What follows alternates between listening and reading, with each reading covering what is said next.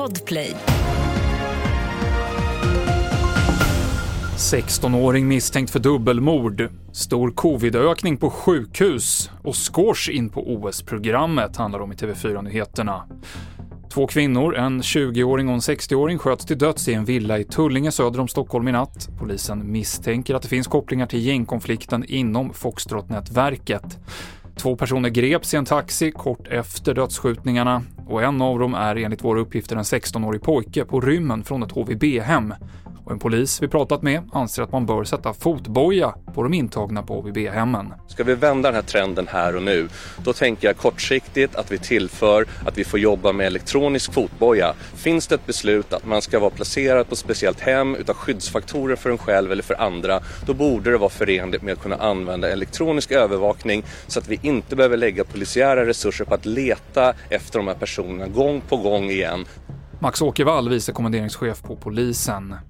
I Visby har det pågått ett försvarsmöte med Sverige och nio andra länder som hålls bara dagar efter att Finland uppgav att en gasledning som sprungit läck i Finska viken troligtvis blivit utsatt för sabotage.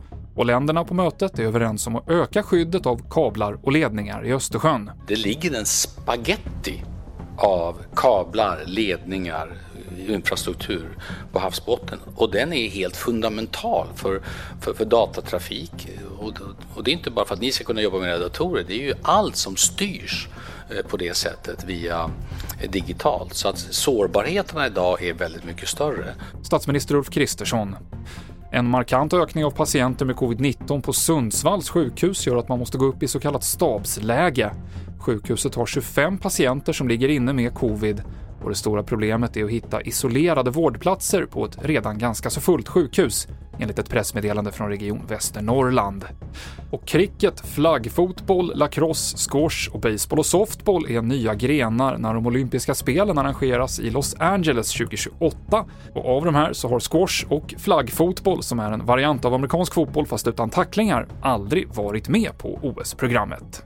Det avslutar TV4-nyheterna.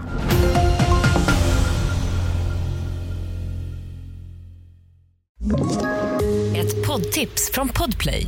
I fallen jag aldrig glömmer djupdyker Hasse Aro i arbetet bakom några av Sveriges mest uppseendeväckande brottsutredningar. Går vi in med hemlig telefonavlyssning och, och då upplever vi att vi får en total förändring av hans beteende. Vad är det som händer nu? Vem är det som läcker?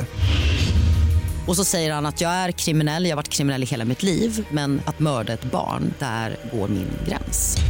Nya säsongen av Fallen jag aldrig glömmer på Podplay.